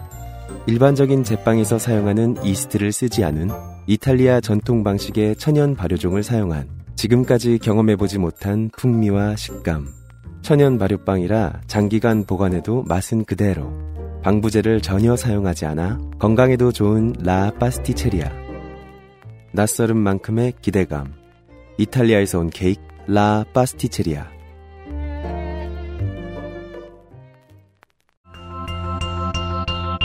놓치지 마세요. 몸이 원하는 첫 번째 선택. Big Green XS몰에서 만나는 빅그린 moisture therapy. astral 뉴스 기록실 뉴스 아카이브 뉴스 아카이브 시간입니다. 12월 마지막에서 전주에 있었던 옛날의 이야기들을 윤세민 에디터가 전해드리겠습니다. 어, 이번 주 이야기들을 살펴보니까 아무래도 연말이, 연말이잖아요. 네. 한 해를 휩쓴 연예인들 이야기가 많더라고요. 그래요? 네. 그, 이제, 아카이브를 뒤져봤는데, 네. 91년에는 모든 신문이 최보람 시리즈예요. 그 기억이 나시는지 모르겠어요. 그 옛날에는 책이라는 게 그 저작권 개념이 흐릿해가지고 네. 저작권으로 인쇄받는 작가가 100%가 아니었어요. 그래서 뭐 농담 같은 거 쓰는 방송 작가 이런 사람들 몇 명 끌어대다가 이제 코미디 팀의 방송 작가 이런 사람들 끌어대다가 진짜 얼마 안 되는 돈 주고 이런 책 만들어 가지고 출판사가 떼돈을 벌었어요. 그럼요. 지금으로 따지면은 트위터 타임라인 긁어서 책으로 만들어가지고 떼돈 벌었어요. 그런 얘기입니다. 예. 아, 최불암 시리즈밖에 없었던 시절이 있었죠. 그게 91년이었군요. 그때 웃긴 게 최보람 시리즈 이야기 중에서 항상 여자친구는 최진실 씨가 나왔었어요. 그런 것도 기억해요. 이상하네요, 진짜로. 네. 그리고 94년에는 농구 대잔 농구 대잔치의 오빠 부대들이 주목을 받았고요. 원래 그 연말은 농구 대잔치의 시즌이었으니까요. 그렇죠. 네. 이때까지만 해도 허재 씨가 그렇게 파이터일 줄 몰랐죠. 허재 감독이요? 네. 네. 97년에는 이홍렬 씨, 그리고 98년에는 김국진 씨가 주목을 받았다고 기사가 나와 있습니다. 네, 한번 시간 역순으로 말씀을 드리겠습니다. 먼저 2014년입니다. 2014년 12월 19일 헌법재판소에서 통합진보당의 해산을 명령하면서 소속 국회의원 5명의 의원직도 상실되었습니다. 네. 당- 이미 이석기 전 의원의 경우에는 직을 상실한 뒤였죠. 그렇죠. 네. 당시 재판관 의견은 8대 1이었는데요. 이때 반대표를 던졌던 재판관이 바로 김희수 재판관이었죠. 음. 이 사건으로 제 지역구인 중원구에서는 조금 신기한 루프가 생겼습니다. 성남시 중원구요. 네. 여기는 좀 재밌는 사연들이 있어요. 네. 먼저 신상, 신상진, 한나라당 당시 신상진 의원이 17대 의원 선거에서 낙선을 했어요. 음.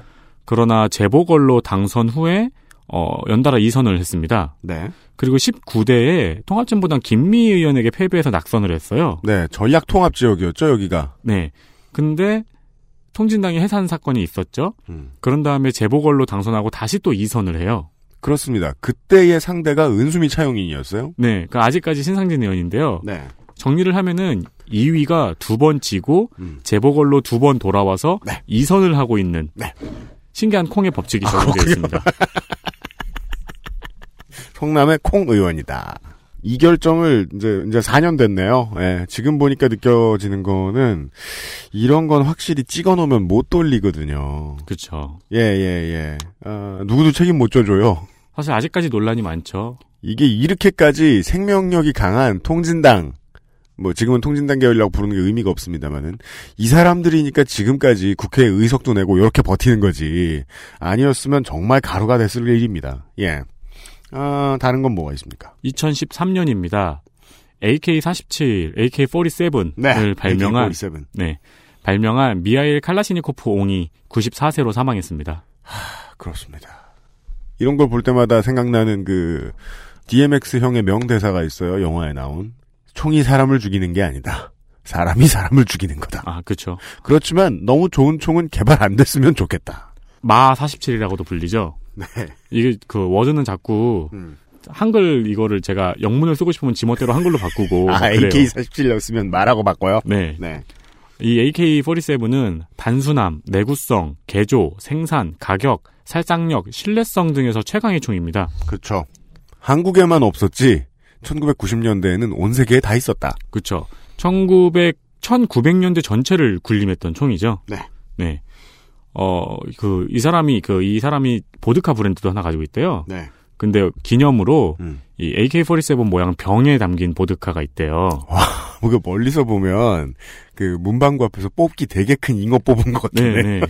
그 러시아 여행 가서 그거 못 사오면 땅을 치고 후회한다고. 예. 그리고 2011년입니다. 2011년 12월 22일 정봉주 의원에게 징역 1년이 확정됩니다. 음흠. 대법원은 이명박 당시 대통령의 BBK 주가 조작 사건 연루 의혹을 제기한 정봉주 의원의 상고를 기각하면서 징역 1년이 확정됐습니다. 그리고 정봉주 의원은 몸짱이 되었습니다. 그렇습니다.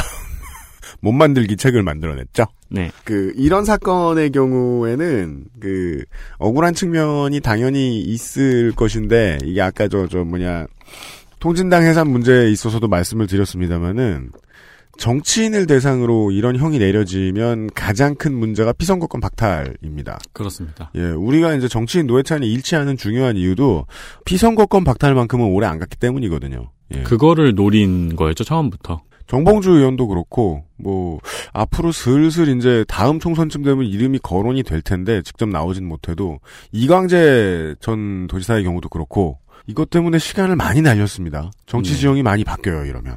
네. 2005년으로 훅 뛰어보겠습니다. 12월 23일 서울대에서 황호석 교수의 2005년 줄기세포 연구 논문이 조작되었다는 조사 결과를 발표합니다. 이게 벌써 13년 됐군요. 네. 피디수첩이 처음에 그 난자에 관련된 의혹을 밝힌 게 11월 중순이었거든요. 네.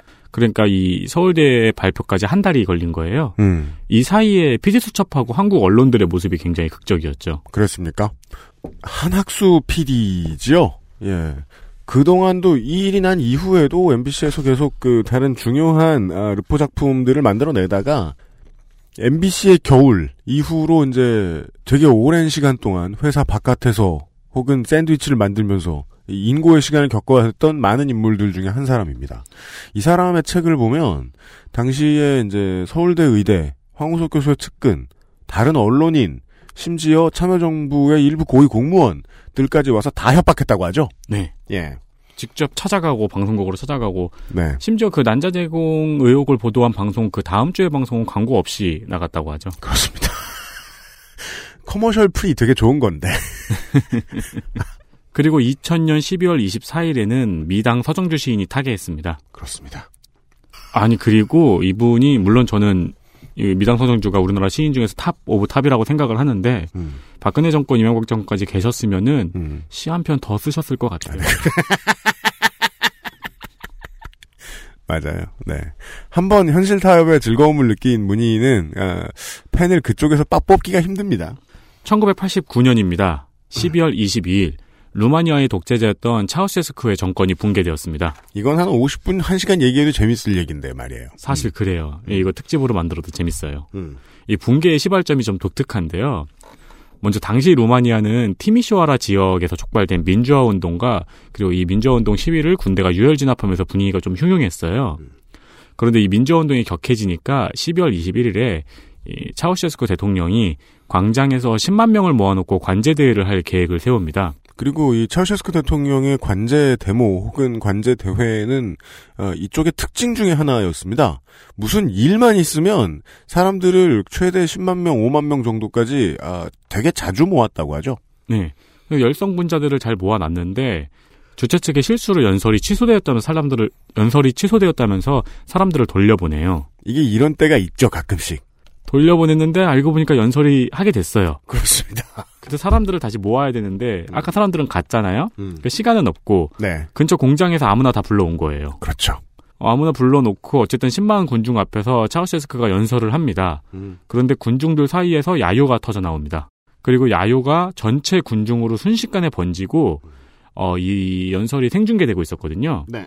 그러니까 이 독재자가 당황해서 어쩔 줄 모르는 모습이 전국에 그대로 생방송으로 나가요. 그렇습니다. 본의 아니게 촛불 집회 같은 것이 관제 촛불 집회 같은 것이 생겼습니다. 이 영상은 지금도 유명해서 쉽게 보실 수 있는데 음. 이 독재자가 당황해서 손을 흔들고 막 말을 잇지 못하고 옆에 있는 모두가 당황하는 장면이 그대로 생중계로 나갑니다. 사실 케이팝 스타에선 상상도 할 수 없는 장면이죠. 이렇게 당황하다니 참가자가. 그렇죠. 예. 이 카메라맨도 꽤 당황을 했는지 제가 지난번에 말씀드렸던 그 성기 노출 사건처럼 네. 카메라를 엉뚱한 데로 계속 돌리고 카메라가 흔들리고 그러니까 인기가요식 카메라 그런 걸 말씀드리는 게 아닙니다. 카메라를 휘휘 돌리는. 네. 이게- 생중계로 나갔으니까 갑자기 전국적인 시위로 확대됩니다. 이게 순식간이에요. 네. 이 날 바로 군대도 시위대의 편이 되고요. 헬기를 타고 도주를 하려고 했는데 헬기 조종사까지 배신을 합니다. 그렇죠. 어, 결국 체포되고 군사 재판을 통해서 25일 한 4일만이죠. 크리스마스에 총사령을 당합니다. 네. 심지어 총사령을 당하는 장면까지 생중계되었습니다. 어, 20세기에 미디어를 통해서 전 세계인들이 가장 많이 본 시신의 소유자입니다. 그렇습니다. 네. 많은 사람들이 얘기하는 게 당시 김정일이 이 사건을 보고 무척 두려움에 떨었다고 하죠. 네. 그 다음은 1986년입니다. 음. 12월 24일 경향신문의 돋보기라는 코너에서는 음. 23일 하오 4시쯤 서울 영등포구 신길 6동 김경남 씨 집에서 김 씨가 기르고 있는 3년생 개가 6시간 동안 무려 16마리의 새끼를 낳아 화제가 되었습니다. 이런 걸 보도하던 시절에 이제 지면 기자들이 보통 해요. 지면 기자들 중에 젊은 사람들이 사회면 돌다가 이런 것들을 합니다. 사, 그 기자들이 부서를 돌 때도 사회면에 두 번, 사, 사회부에 두 번째, 세 번째 온 급되는 기자들은 좀 큰 문제들을 다루죠. 네. 노조들도 만나고 그런데 억울한 사람들도 많이 만나고 처음 발령된 사람들은 이런 거 취재했거든요. 오늘날에 이제 뭐 저 어디로 할까요? 뭐 저 허핑턴 포스트나 무슨 위키뉴스 뭐 이름이 뭐더라 까먹었네 이제 예, 위- 그런 데서. 예 인허위. 그런 데서 예 SNS 내용 그 퍼뜨리던 시절 퍼뜨리, 퍼뜨리는 사람들 그런 사람들이 하던 일을 발로 찾아가서 합니다. 이때의 버릇 내가 가장 기자로서 말을 잘 들었을 때는 무슨 일을 했던가 이 기억 그게 이제 DNA처럼 퍼져가지고 지난 4년 5년 동안에 MBC 뉴스를 이루고 있었다. 옛날에도 이렇게 취재했어 하면서 네. 핫도그는 어떻게 마- 먹어야 맛있는 그게 얼마나 중요한데. 예. 아니 근데 이거는 기사에 조그맣게 사진이라도 있어요. 개하고 강아지의 사진. 그리고 옛날 뉴스 보면 말이에요. 예. 아, 60년대까지 넘어가면 주민등록번호가 나오는데 7, 80년대에는 그 집 주소가 정확히 나와요. 네, 제가 안 읽었는데 번지수까지 나왔죠. 네. 김경란 씨가 한바구음을 지었다고 합니다. 확 뛰어서 1913년입니다. 뉴욕월드의 기자인 아서 윈이 처음으로 낱말 맞추기 퍼즐, 크로스 퍼즐을 신문에 게재합니다. 이런 게 참, 그, 저도 민속학을, 현대 민속학을 연구하는 사람들이 좀 들러붙었으면 좋겠는 게. 네. 예를 들어 되게 한 20년 동안 지구인을 지배해온 소일거리 있잖아요. 네. 윈도우즈 카드놀이. 아, 그쵸. 네. 지뢰찾기. 지뢰찾기. 이걸 빌 게이츠가 만들었을 리가 없잖아요. 그쵸. 누가 만들었는지 좀 알아봤으면 좋겠어요. 역사라든가. 음. 아주 궁금해요. 크로스워드 퍼즐은 만든 사람이 정해져 있어요. 저는 출근할 때마다 그 항상 같은 시간에 타는 차를 타면은 네. 그렇죠. 항상 저랑 같은 칸에 타시는 것 같아요. 스도쿠를 출근 시간 내내 풀고 있는 분이 계세요. 달인 되겠네요. 네. 예. 같이 보고 있으면 되게 흥미로워요. 맞습니다. 하나 더 있군요. 1800년대입니다. 1865년 12월 24일에 어, 남북 전쟁에서 북부가 승리하고 공화당은 흑인들을 정치에 포섭하려고 노력을 하고 있었습니다. 그렇습니다. 북부가 승리했다는 뜻은 공화당이 승리했다는 뜻입니다. 그렇죠. 이에 남부군 출신 백인 6명이 여기에 반대하기 위해서 쿠클럭스 클랜을 창설합니다. 이것이 KKK입니다. 초대 회장은 남군의 기병 대장이었던 네이턴 베드포드 포레스트라는 양반이고요. 음. 그게 아직 확인된 사실은 아닌데 유명한 사실인데요. 네. 초창기에는 회장을 그 대마법사라고 부르고 네. 간부들은 드래곤, 타이탄, 사이클롭스 등으로 부르기 했다, 부르기로 했다는 사실이 유명하죠. 그러면 이제 북부의 람보 같은 사람이 나타나서 여기를 이제 자, 접수하러 가면 네. 게임들 옛날 횡스크롤 게임처럼 미션을 정할 수 있겠네요. 첫 판왕은 사이클롭스. 최종 보스는 누구 뭐 대마법사. 아하. 근데 마법사하고 드래곤은 원래 적이잖아요, 보통. 타이탄, 사이클롭스 이런 애들은 몬, 몬스터니까. 예. 근데 그게 맞는 게 사이가 안 좋았어요. 네. 이 초대 회장인 베드포드 포레스트가 이제 KK단의 행보가 점점 과격해지는 거예요. 네. 약간 얘네 왜 이러지? 음. 어 몰라 무서워하는 자세로 있다가 네. 결국 KKK단을 나옵니다. 음. 그리고 말년에는 오히려 흑인 민권 운동을 지지했다는 기록들이 있습니다. 유명한 얘기입니다. 네. 당시에 KKK단의 세가 급격히 커지는 과정에서 민주당이 이거를 정치적 연대로 활용했다는 점은 유명한 사실이죠. 정치란 그런 거죠. 네. 예. 민주당의 입장에서는 남부뿐만 아니라 공업지대에 있는 사람들의 표까지 나중에 앞으로 얻으려고 하면 결국 하나의 코드를 이용할 수밖에 없었던 겁니다. 백인. 근데 그 구심점이 KKK가 되면 좋겠다라는 계산을 했던 민주당의 누군가가 있었다는 거죠. 당시 브레인들 중에. 네. 그 민주당에서 최초의 흑인 대통령이 나온 거 생각해 보면은 네. 그렇습니다. 그게 그렇게 뒤집혀질 줄을 어, 80년대 이전에 돌아가신 양반들은 잘 70년대 이전에 돌아가신 양반들은 잘 모르실 거예요. 옛날 옛날 한국어로 되어 있는 역사책 미국 역사책을 들여다보면은요. 그 검열이 좀 심했는지 그 흑인 해방 운동, 민권 운동 같은 것들에 대한 얘기를 다 안 쓸라 그랬어요.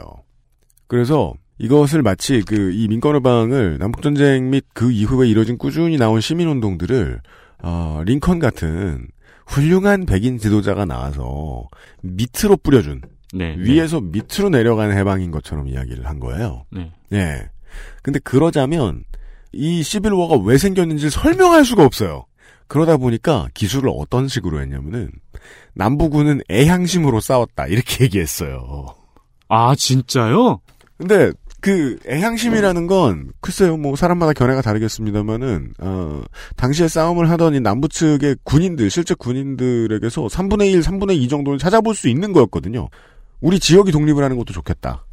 음. 이것은 어, 흑인과 관련된 것이 아닐 수도 있다. 이렇게 생각하는 사람들도 꽤 많았어요. 왜냐하면 가장 중요한 기치는 흑인을 우리는 억압해야 돼가 아니라 우리의 산업을 북부가 무너뜨리려고 한다도 중요했거든요. 얼마 전에 제가 흑인 그 버스 안 타기 운동을 전해드렸잖아요. 네. 근데 제가 그거를 조사하면서 드는 생각이 이런 사건은 교과서에 실릴만 하지 않을까라고 생각이 들었거든요. 옛날엔 민중운동은 다 안 썼어요. 그러니까요. 네. 아, 미국이 한국보다 되게 공교육이 나은 몇 안 되는 점들 중에 하나죠. 민중운동이 미국을 만들었다라고 기술을 하니까요. 음. 예. 아, 이런 얘기들이 있었습니다. 민중운동이 미국을 만들었다는 거는 사실 우리나라에도 쓸 수 있는 말 아닌가요? 있는데 말이에요. 네. 엄청 빡세잖아요, 우리나라는 또. 2017년 마지막 주 전에 그것은 알기 싫다 252회를 마무리하도록 하겠습니다. 다음 주에는요, 어, 예고대로 대한민국 치킨전 시간이 준비가 돼 있고요. 제가 지금 기억할까 말까 하고 있는데, 그, 치킨을 그냥 드시는 분. 네. 국민. 또 괜찮고, 치킨집의 사장님을 해보신 분. 또 괜찮고요. 혹은 뭐 치킨 본인도 괜찮으시고요. 치킨 본인도 그 문똑똑 두들기시는 치킨 본인도 괜찮고요. 네. 어 치킨 큰 이제 양계 축사를 가지고 계신 사장님도 괜찮고요. 네. 그보다 더큰 병아리 주인 회사 에, 거기 계신 분들도 괜찮고요. 이 치킨에 대한 이야기들 저희들이 한 얘기들 중에 제보를 하실 것이 있거나 아니면 그냥 이게 궁금해요. 정은정 농축산인은 쿡 찌르면 나오니까 네. 이게 그냥 궁금해요 하고 질문을 좀 던져주셨으면 좋겠습니다. 언제 한번 어, 치킨 산업 및 치킨과 관련된 질문들만 몰아서 어, 시간을 한번 좀 꾸며보는 것도 괜찮을 것 같다는 생각이 듭니다. 준비를 해볼게요. 예, 정은정 농축산인 다음번에 만날 때 얘기를 해놓을게요. 그래서 에, 치킨 FAQ 관련된 시간으로 한 시간쯤 마련해볼 생각도 가지고 있습니다. 그 전에 저희는요, 다음 주에 대한민국 치킨전 올해의 마지막 시간 하고요. 그리고 올해의 마지막 그것은 알기 싫다로 인사를 드리도록 하겠습니다. 윤세민과 유승균 PD였습니다. 안녕히 계십시오. 뭐요? 그러면 제보 창구는 메일이 되겠죠? xsfm25 골뱅이 gmail.com입니다. 회사에 전화를 하셔가지고 관계자한테 물어봐도 액세스몰 일만 합니다. 네, 아 이거 그 말씀 안 드리면은 맞아요. 팟빵, 팟빵 댓글이 자꾸 나가는 거예요. 아, xsfm25 gmail.com으로 보내주셨으면 좋겠습니다. 팟빵 댓글은 1년에 두 번 확인하면 자주 본 겁니다. 이번 공지하는 게 말머리도 말씀을 드릴까요? 말머리. 대가로 치킨. 치킨이라고 해주시면 좋겠습니다. 왜냐하면 그렇지 않으면은 김상조 독점관리위원장이 보다 말고 이 요파 씨네 그러고서 지워요 자꾸. 요 요파 씨 폴더로 옮겨놓는 수가 있거든요. 예, 확인 부탁드립니다. 다음 주 이 시간에 올해의 마지막 그것은 알기 싫다에서 인사드리겠습니다. 안녕히 계십시오. 안녕히 계십시오. XSFM입니다. I D W K